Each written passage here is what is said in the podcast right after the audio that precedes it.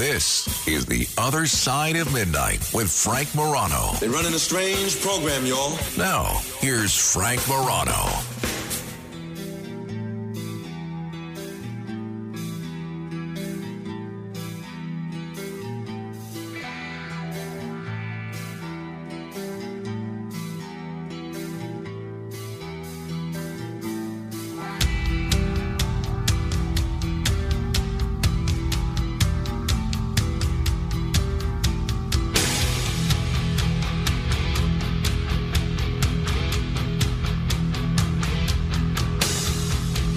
There's a ton of interesting legal news that I am going to try to go through fairly quickly, and I'll invite you to comment.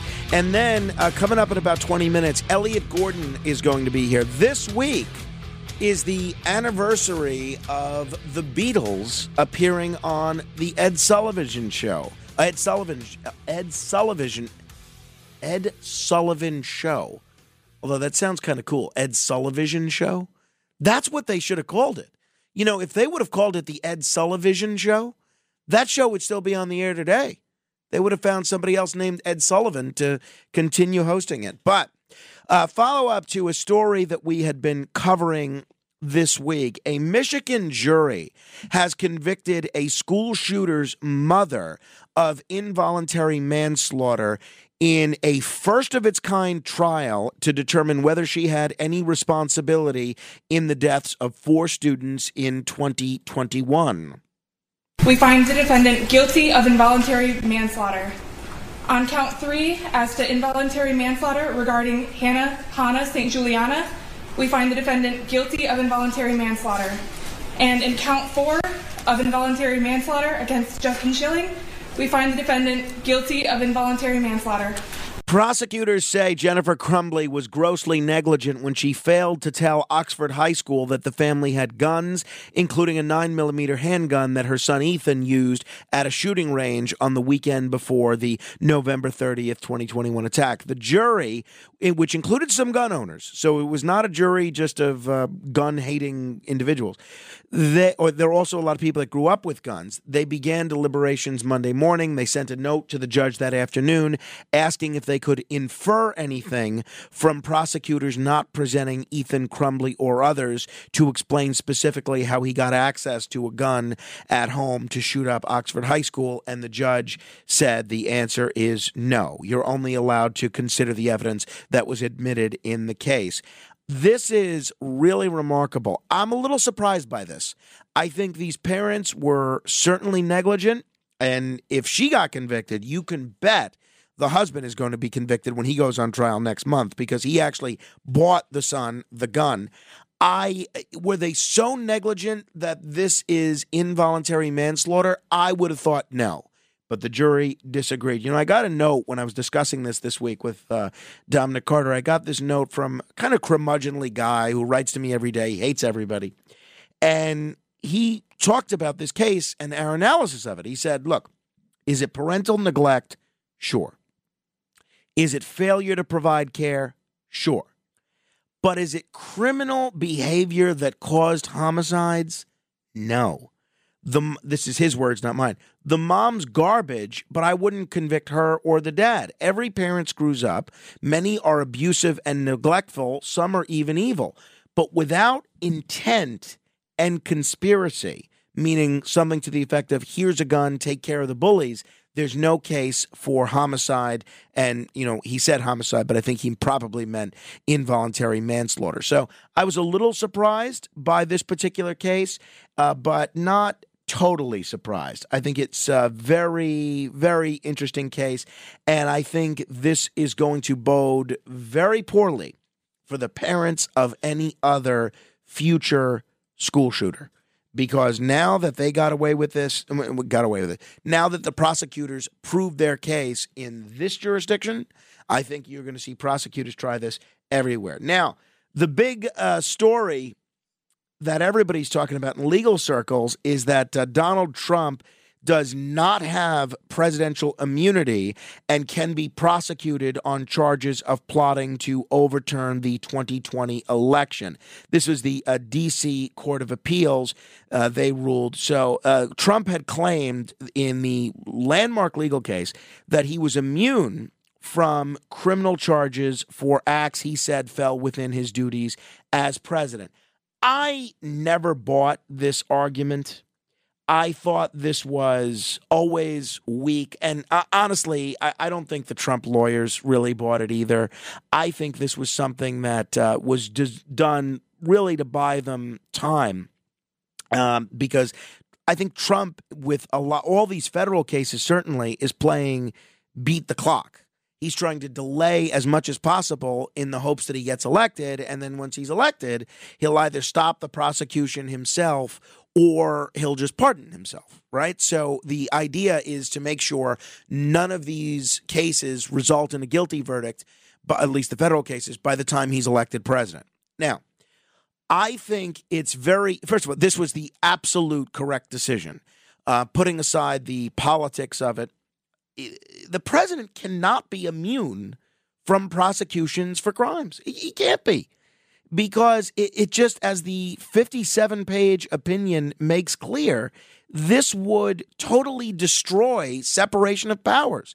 To say a president can't do anything, excuse me, can do anything and get away with it without any fear of criminal repercussions, I mean, it's insane.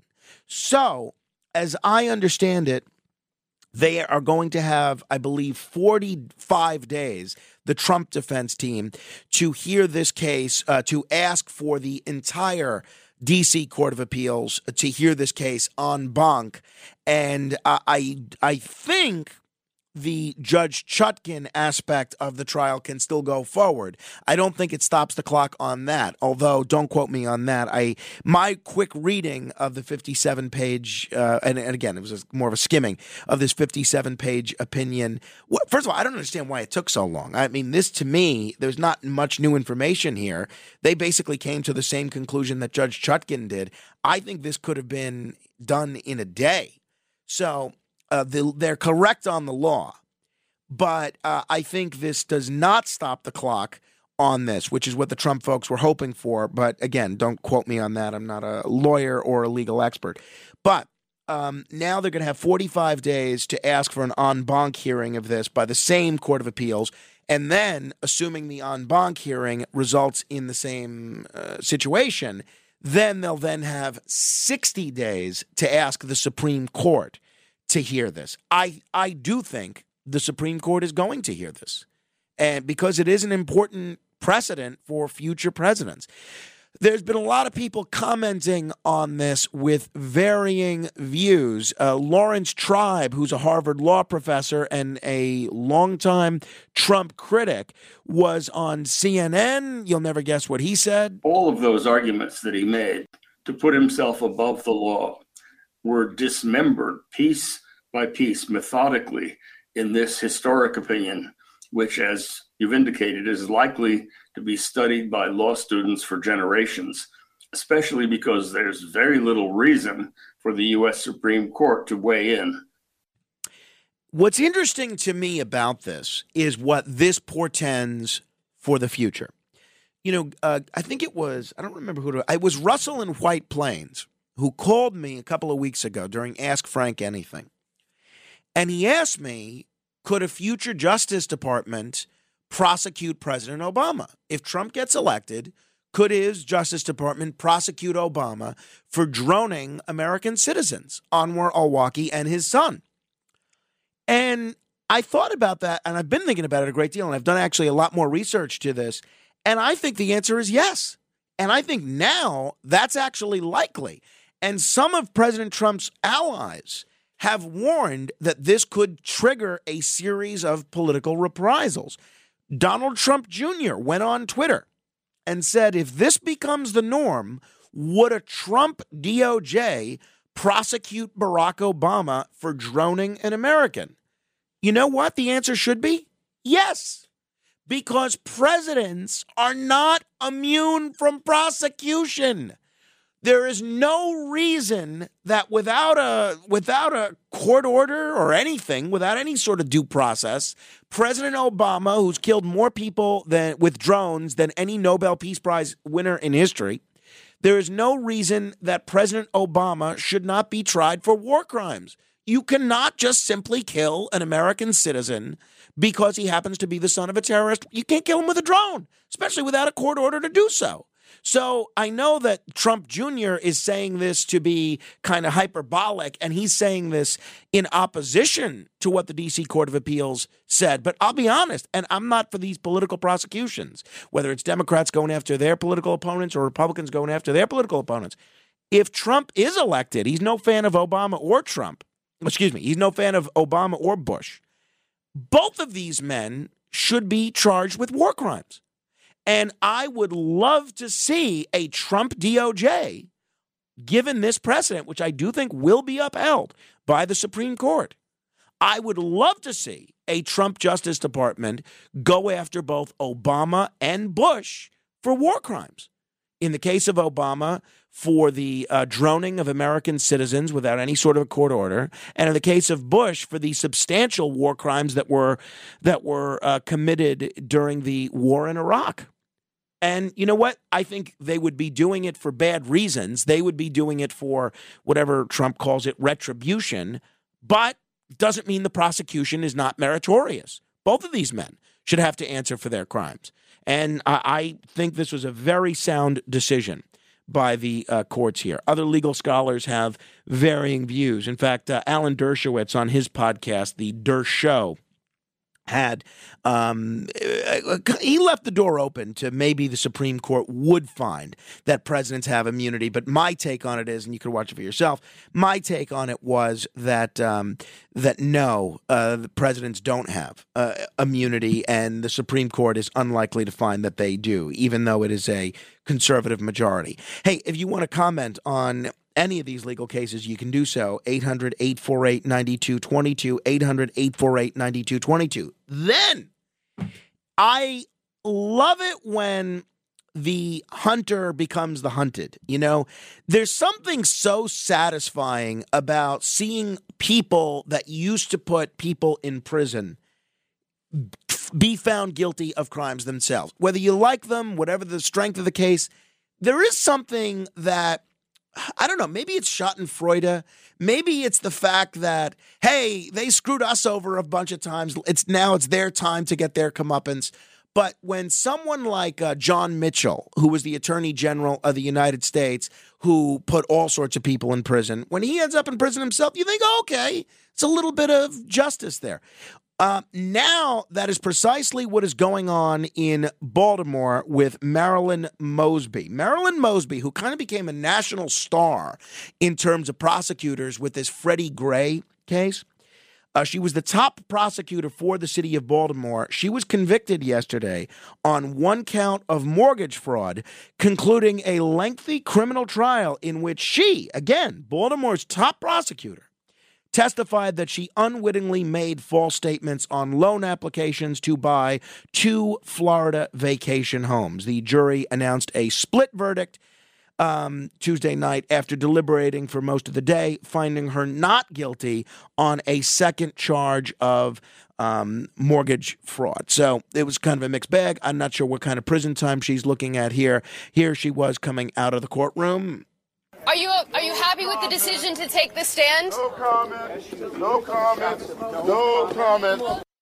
She had no comment. She was previously convicted on two counts of perjury in a separate criminal trial that took place in November. She has not been sentenced in either case. Her husband was the uh, president of the city council there, and uh, he is no stranger to controversy himself. But sometimes, Nick Mosby, that is, uh, sometimes that is um, a resume enhancement in some sectors, right?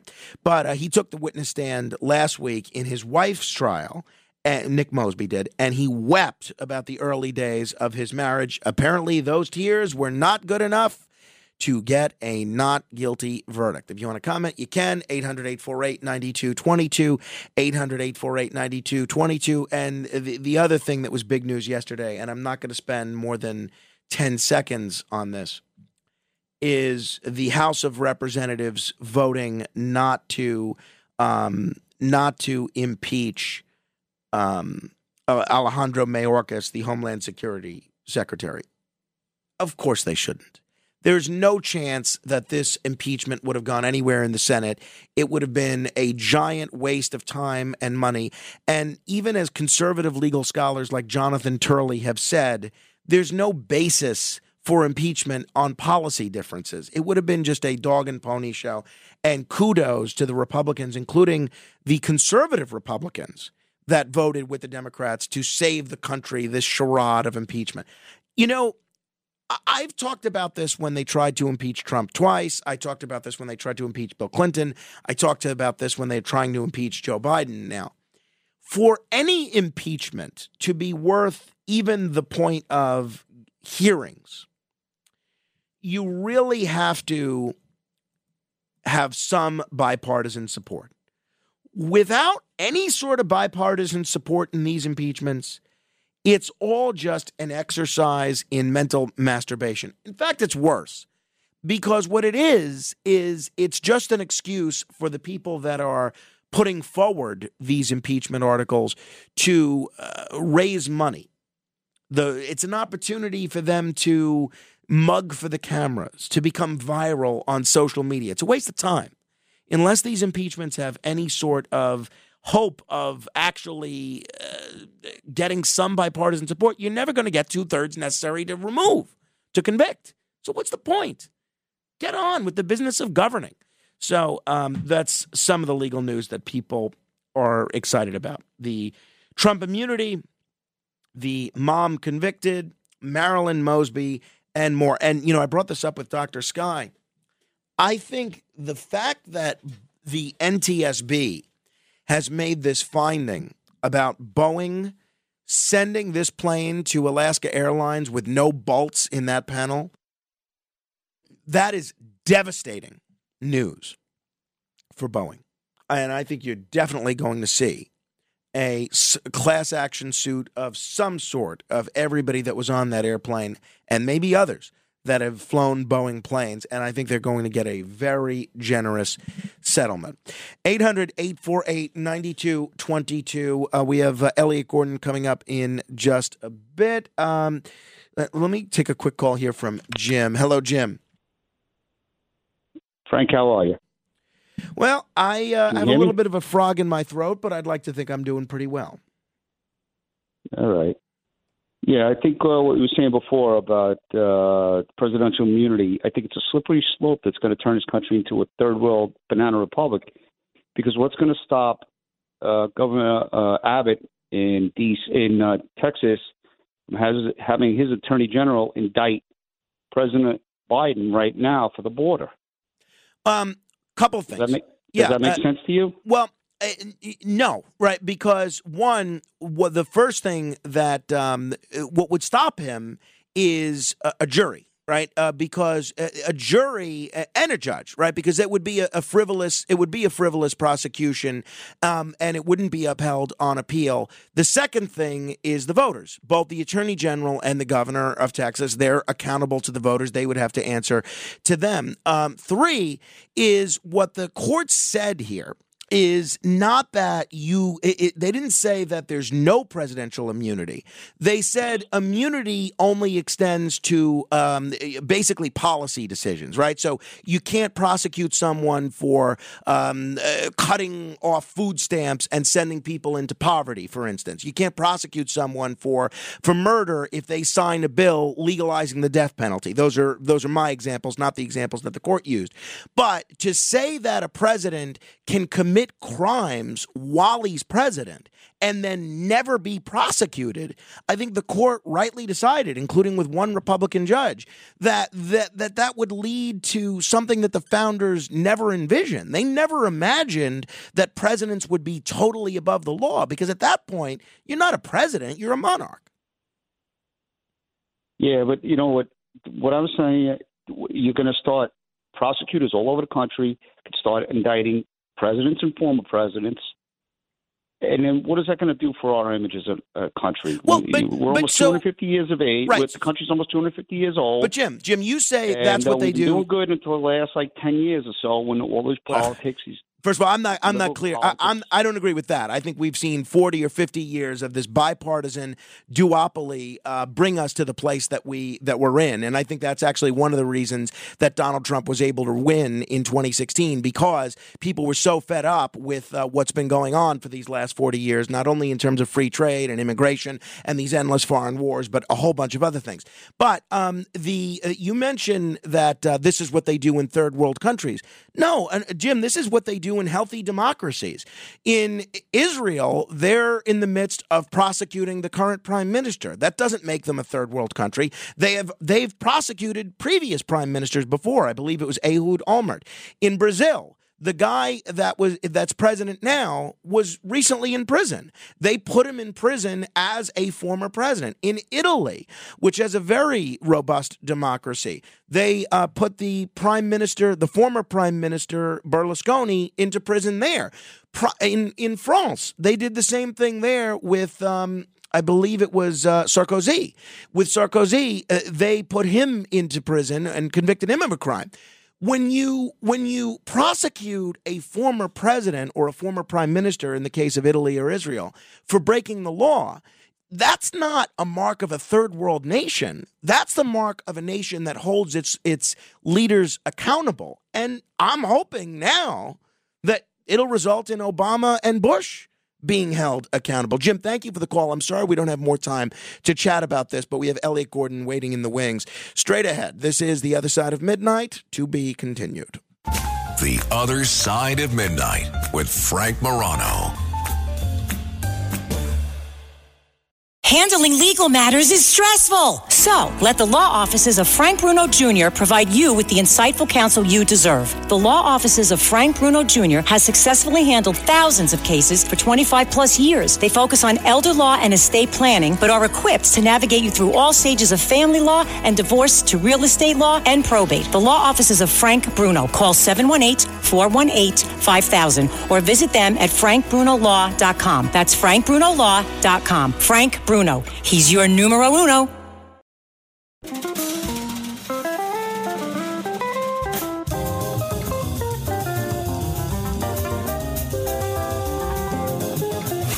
It's The Other Side of Midnight with Frank Morano.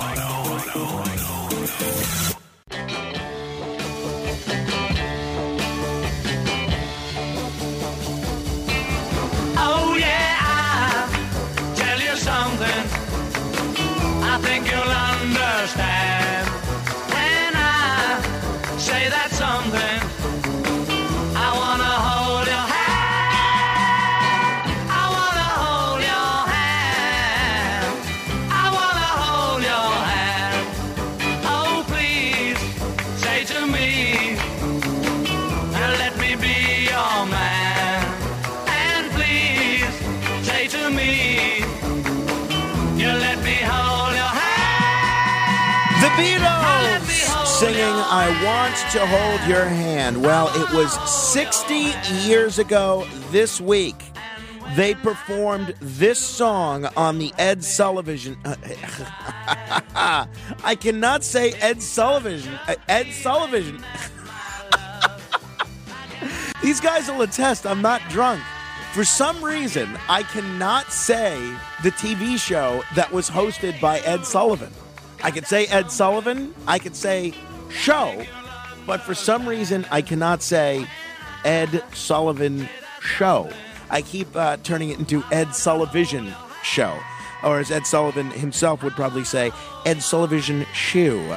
Well, somebody who not only has a better command of the English language than I do, uh, but has a lot of the great stories and backstory regarding that appearance and the Beatles uh, invading America 60 years ago this week is uh, Elliot Gordon, entrepreneur, former aide to Mayor Giuliani, a producer and a talent agent, and a great friend to this show. Elliot, it's great to talk to you. Frank, I, when I heard you mention my name before, I got all excited. It's 2:20 in the morning, but I'm revved up and ready to go. We are thrilled to have you. Now, a- lot of folks may not remember what a big deal this was 60 years ago. Some folks will, but first set the stage. How important was Ed Sullivan to popular culture at the time in 1964? What was Ed Sullivan's place in making stars and in the media in general at that point? America got together Sunday nights at 8 watching the Ed Sullivan show. We're talking about 40, 50 million viewers on a regular off Sunday night. He owned the world. Everybody was there. And I got a buddy, he's 90 years old now, Vince Calandra. He was one of the producers. And he told me, he said, uh, Ellie said, at that time, the reason for variety shows were because families had one television set. So we needed a comedian for Pop, we needed a singer for Mom, we needed a rock band for Sis, and a juggler for Tommy. And we had it all. And Ed went all over the world world looking for the best talent on earth, and he produced. Ed actually found the Beatles. Vince was with them because they were changing planes to see another act in uh, in uh, Europe at Heathrow Airport in uh, Great Britain, and they saw a crowd around an airplane. And Ed wanted to find out. He found out it's a hot new rock band, and he said, "I want to have them on my show." And he got in touch with their manager Brian Epstein, who said, "Hey."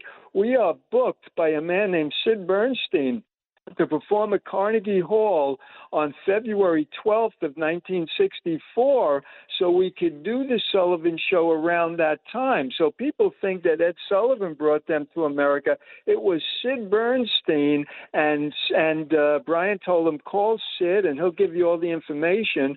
Sullivan knew Sid as an agent and he spoke to Sid about, "Hey, where do I pick these guys up to bring them to my show this Sunday before?" And Sid said, "Hey, they'll be at the Plaza." And that's how that that came together as far as Ed Sullivan. But he owned the television world. And remind folks of your relationship with Sid Bernstein. I know you guys were pretty close. Sure. Sid Bernstein, I guess you could say I was his apprentice. I knew Sid for over 35 years, and there would be times where we, we would be on the phone four or five times a day. And Sid and I became very close. You know, it's very interesting. I would get Sid an endless amount of interviews because everybody, there was always a radio station somewhere doing a Beatle weekend, and I would arrange for Sid to come on and talk about the time he picked up a newspaper in Times Square to do a homework assignment, and he looked at the uh, entertainment section and he saw a music note four lads from Liverpool causing a stir. And he said, This looks interesting. And he kept following it in the papers because he took a course at the New School at night about foreign governments just to expand his mind. He was working as an agent during the day for General Artists Corporation. And he said, El, I'm looking at England because my assignment was uh, uh, the England parliamentary system. And I'm looking in the entertainment section. One note four lads from Liverpool causing a stir one day. By the end of the week, it was two lines. By the following week, it was half a page in a photograph. And he said, I didn't realize it, but at the time, through the newspaper I was picking up in Times Square at the newsstand, I was witnessing the birth of the Beatles. So I would get Sid interviews really constantly. And over a 35 year period, we became inseparable. So, more than my mentor, he became my dear friend. And not only my dear friend, but there's a man, Paul McCartney, who spent the rest of Sid's life as his dear friend. Tell me about this clip we're about to play. Uh, this is Sid Bernstein speaking about uh, not only the Beatles, but uh, Brian Epstein. Set it up for us. Sure, very quickly. In other words, Sid uh, brought when he uh, saw this in the newspapers, he brought that back to the head of his agency, Buddy Howe, and he said, "Hey, Buddy, there's something going on in Liverpool. I'm reading in the papers. I see photographs. There are kids online. There's a hot band out there." And Buddy says to Sid, "Hey, we got an office in London. We'll send one of our agents up to Liverpool to check it out. That's a long trip, Frank. That's like a two-hour drive." So about three weeks later, Buddy comes back into Sid's office and he hands him a memo memo. He said, This is the memo I got from our agent that we sent to Liverpool to see the Beatles. I said, Sid, what did the memo say? He said, The memo said, Good band, but not right for American audiences. And Buddy says, We're going to turn down your, your hunch, Sid. But Sid said, El, I saw those photographs of those kids online. They buy tickets. That's how I make my bread and butter as a promoter. I know Buddy's wrong. And Sid went about said, I'll do it myself. I'll bring them in myself. I said, Sid, how did you contact them? You couldn't Google Beatle manager on Google. Right. This is 1962. He said, El, I'm having ice cream at a restaurant called Stouffer's. An agent walks in who I knew very well, Bud Seligwell, and he said, Hey, Sid, what's going on with you? And he said, Bud, I'm hot on a British band called the Beatles. I don't know who represents them. I want to bring them in. I don't know who to call. And Bud said, Hey, Sid, I just got back from London. His name is Brian Epstein. I was working for him. They got records released in England by EMI, who owns Capitol Records, and he wanted me to go to the disc jockeys at the radio station to push some airplay. He said, Sid, it's very small, it's very local. You're building this thing up in your mind. It's nothing like you think it is. And he said, Hey, Bud, give me his number. He said he lives with his mother, Queenie Epstein, in London. Here's his mother. So Sid calls him. He speaks to his mother. She puts her son on the phone. And the first thing Brian says to Sid, What's wrong with you people in America? He said, I'm calling promoters. They aren't interested in the Beatles. He said, EMI called Capitol, which they own, to release the Beatle records in the United States. They turned it down. They said, not worth the investment. He said, we are booked in the biggest music halls in England. We got dates for Germany, Italy, and France. What's the deal with America? And Sid said, El, I told them I've been following the Beatles in the newspapers, and I would like to be the first man to bring your band. And Brian never called them his band or the Beatles. He always said, my boys. He said, to bring your boys to America if you would allow me to do that. And Brian said, Hey, Sid, uh, where are you going to present them? And Sid said, El, I didn't even think about that. So I just threw out, uh, how about Carnegie Hall? And Brian said, That's class. When the Beatles come, when my boys come to New York, it's Carnegie Hall. And Sid said, Well, how much money are you getting? He said, Well, the equivalent of dollars to pounds, in England, we're getting $2,000 a show. And Sid told me, he said, El, I was shooting dice. I just told him, Brian, I'll take two shows in one night for 6500 What do you think of that? And it blew Brian away. And he said, Hey, we can't do it over the next few months. Let's do it a year from now, February of 64. And the only hook is that we get a record on the charts. Wow. Uh, well, here is uh, the man himself, Sid Bernstein, the man that brought the Beatles to America, He's talking about what occurred this week 60 years ago. I wanted to bring them, and I decided I'm going to bring them. And so I called Brian at his home. He was still living at home in Liverpool with his mother, Queenie. And I said, Mr. Epstein, I want to bring your group to America. I said, where? I wasn't prepared for that. But my favorite venue is in my own city. That's Carnegie Hall.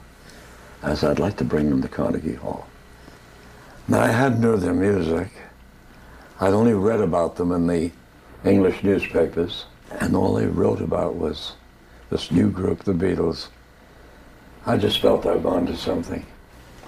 I met them originally when they checked into the Plaza Hotel prior to playing Carnegie Hall for me and prior to playing at Sullivan's show, which was the most important television show in America at that time.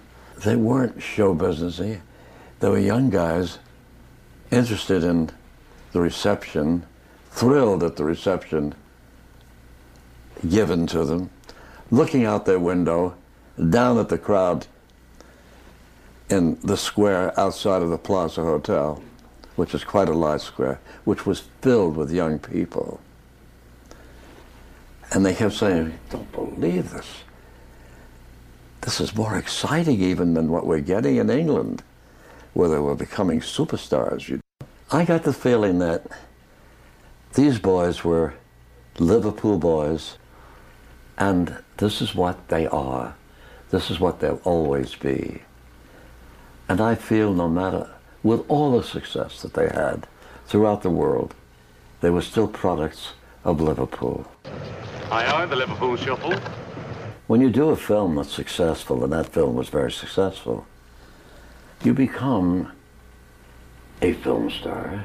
Unlike doing a concert where you play a chosen select number of theaters and venues, a film star gives you a, a new feeling of, hey, I've done it, and I can do it again, and I can do it even better. That's the message I got. They were still the very same guys. They were always the guys next door. It didn't change.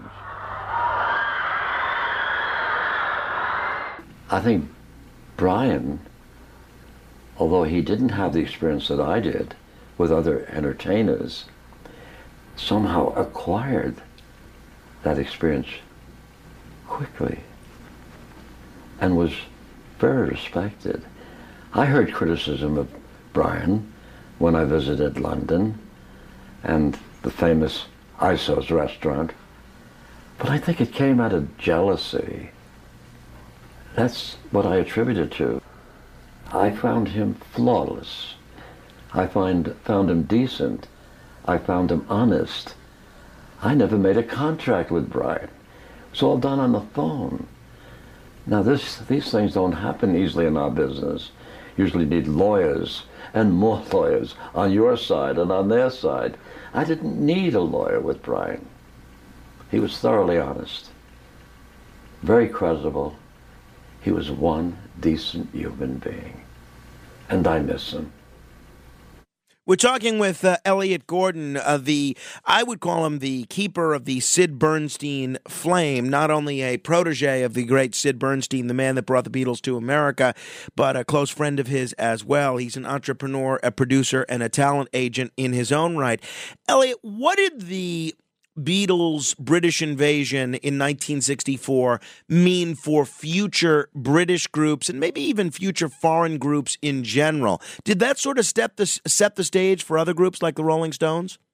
The dam broke by the Beatles. Now, when Sid brought the Beatles in, uh, he told me, he said, Al, he had to reveal to his boss that he was the promoter, he was doing it.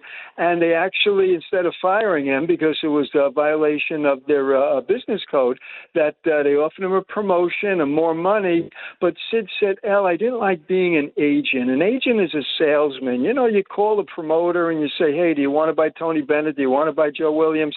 He said, I like the action. So I had backers come to me. The man who originally lent them the money to make that deal with Brian Epstein was a friend from the jewelry district called Abe Margulies, and another man from the garment center, Walter Hyman. And uh, Walter called Sid and said, Hey, Sid, you are the hottest name in show business. You're the man who brought the Beatles to America go leave the agency, we'll rent an office on Park Avenue, we'll come up with the money, and you start promoting full time. So Sid left the agency on good terms. He said, "El, I go to my office, the brand new office on Park Avenue. The first call I get, it rings. It's a man named Andrew Loog Oldham. I said, Sid, how do you forget a name like that? That's like that's like half a paragraph. He said he calls me. He's calling me from England, and he said, Mr. Bernstein. He said, uh, I got a band here in uh, in London. They're working the bars, they're working the joints, and they said, Hey, we'd like to get some work in New York City. If the Beatles went with Sid Bernstein, call Sid Bernstein. So he said, Sid, this is the reason for my call to you. Can you give my band get them some work in New York? And Sid said, "Well, uh, Mister," uh, he said, "Well, Andrew, what do they have a name? What do they call themselves?" And he said, "They call themselves the Rolling Stones." And at that point, Sid brought the Rolling Stones into New York to play at Carnegie Hall, and then the Dave Clark Five, the Moody Blues, the Kinks, the Wow. Herman's Hermits and they all said the same thing. Mr. Bernstein, they said the Beatles went with Sid Bernstein, call Sid Bernstein. So that all went to Sid, and he wound up with the British invasion. Amazing, absolutely amazing. Elliot, thanks for uh, letting us stroll down memory lane. I know you're very much in demand this week uh, because it is the 60th anniversary of the Beatles coming here and appearing on uh, Ed Sullivan. It's always a treat to talk with you. I hope we can do this again soon. Now, I want to mention tonight I will be doing this presentation at the ballroom at Country Point in Plainview, Long Island. It's a private community, but I know they'll be listening, so come down and buy tickets. We're almost sold out. Frank, you're the best, and thank you for having me on. Thank you, Elliot. Give them our best in Plainview because, from what I understand, Plainview is still wall to wall Frank Morano country. All right, we're going to take your calls in a moment. 800 848 9222, 800 848 9222. This is The Other Side of Midnight. Straight ahead. The Other Side of Midnight.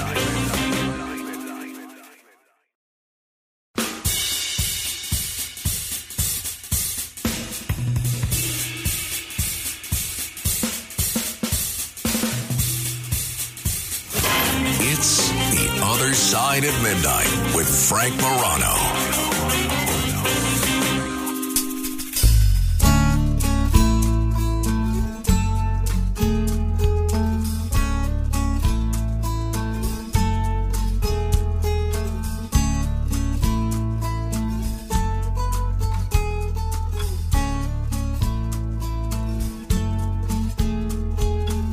You get a fast car. I want a ticket to anywhere. Maybe we make a deal. Maybe together we can get somewhere. Any place is better. Starting from zero, got nothing to lose. Maybe we'll make something. Me, myself, I got nothing to prove.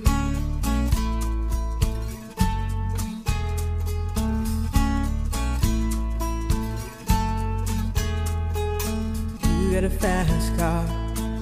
I got a plan to get us out of here. Been working at the convenience store. Managed to save just a little bit of money. Won't have to drive too far. Just cross the border and into the city. You and I can both get jobs and finally see what it means to be living. This is Tracy Chapman uh, performing Fast Car. You know, it's funny. She performed at the Grammys with uh, Luke Combs this song on Sunday. And by the way, the Grammys ratings were through the roof. For some reason, the award shows look like they're making a comeback. The uh, the Emmys ratings were up from last year. The um, Grammys ratings were up from last year. The uh, you know uh, Golden Globes were up. Actually, no, the Emmys were not up, but uh, they say that might have something to do with um, with football. And obviously, the big test is going to be next month when it comes to the Oscars. But the trend is, you know, for these award shows, they're making a comeback. They said there was over 17 million people that watched the Grammys, and I watched one. You know, I didn't watch all of it, but I watched a few minutes of it. I thought it was interesting. That it was well presented. Uh, there were a lot of firsts. They had stuff like this. They had the um, Billy Joel performing his new song. They had Miley Cyrus performing. There was some good musical performances, and also obviously anything involving Taylor Swift gets gets some buzz. And uh, the fact that she won and she announced her new album, I'm sure that played a role in that as well. But uh, now that song, Fast Car is now just going crazy even though it's it's decades old it's now topping the charts again because of the resurgence of interest in it due to the Grammys performance. So uh, good good for Tracy Chapman. I think it's great. All right. 800 848 9222 if you want to comment that's 800 848 9222 um, but today I was invited to Brian Kilmeade's annual holiday lunch that he has for this radio network. And I spoke to my wife about this because I feel something of an obligation to attend, even though I'm fighting this cold, as you can hear, which I got from her and my son and the uh, infirmary of people that I work with. But, uh, and I think it's going to be gone tomorrow anyway. So the lunch is taking place at 1.15. So I couldn't really take mass transit in tonight because, I, and this is the confluence of all the things I'm dealing with. This weekend is my stepmother's birthday. So I want to get her something. I don't know what to get her. She, I think, like most adults, if there's something that uh, she wants, she goes out and buys it herself. So I thought, what's something thoughtful that she would really enjoy that I can somehow procure? Well, she's a big fan of Frank McCourt, read both Angela's Ashes and Tis. One of the key characters in Angela's Ashes is my friend Malachi McCourt. Now, Malachi McCourt is uh, not only he's 92 years old he's also survived hospice. I mean the guy's going to live outlive everybody. I think if you were taking bets a year ago who was going to live longer carl weathers or malachi mccourt you would have made a nice chunk of change because malachi mccourt beat the odds. But anyway um, john mcdonough is going out to see malachi mccourt today in the facility that he's in and John McDonough is a great guy, great radio talk show host in his own right, and he's been on this show before.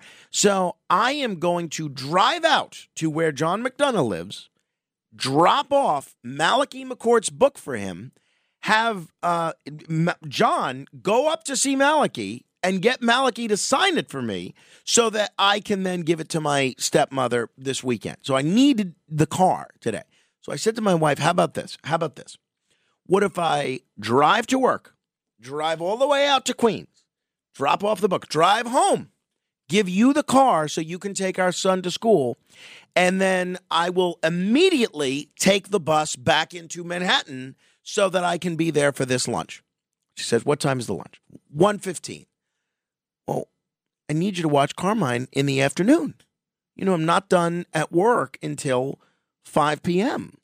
I need you to watch Carmine. I said, "Oh, that's going to be tricky. I cannot watch Carmine if I'm at this Brian Kilmeade lunch. So we looked into a couple of babysitters. None of our babysitters were available. And so it does not look like there's any way that I can make this Brian Kilmeade lunch. So I texted Brian and, uh, you know, Tamara, who's his affiliate relations person and happens to be a friend of mine for 20 years. And I apologized. I explained the situation. So Brian says, why don't you bring him to the lunch? And I'm trying to figure out how this would work because he needs to be picked up from school at 1. The lunch begins at 1:15. So there's no and the, the his school is about 45 minutes away at best case scenario from the lunch venue. So I don't think I could make it there from at you know 1:15. Let's say he says, "All right, you can even just come 45 minutes late," which, you know, is kind of rude. I then uh, then Carmine naps after school. Then he has to forego his nap. Okay, let's say he gets the nap in the car on the way to the venue, and let's say I'm able to find parking and um, walk, walk into this restaurant with this two year old. I can't imagine it's going to be a fun environment either for my two year old son or everybody else that's going to be dining with this two year old. So I told Brian that unfortunately I am not able to make this lunch today. I do feel bad about it. I'm sure he's going to bust my chops when we talk to him on uh, on Thursday. But uh, that's that's where we are. You know, uh, he's got kids and stuff. He understands the difficulty of trying to procure childcare. And uh, I told him, you know, I'm sorry, there's just no way I can make it. He said, "All right, I'm canceling the lunch now." I said, "Brian, I didn't want to say anything, but I'm glad you said that. I was hoping that that's exactly what you would say." So that was uh, nice of him to cancel the lunch, but uh, I don't know. I think they may still go forward with it even without me. I don't know that for a fact, but we'll see. So, you know, these, these midday lunches are just too difficult. I did ask if Matt Blaze could represent me at the lunch. He said absolutely.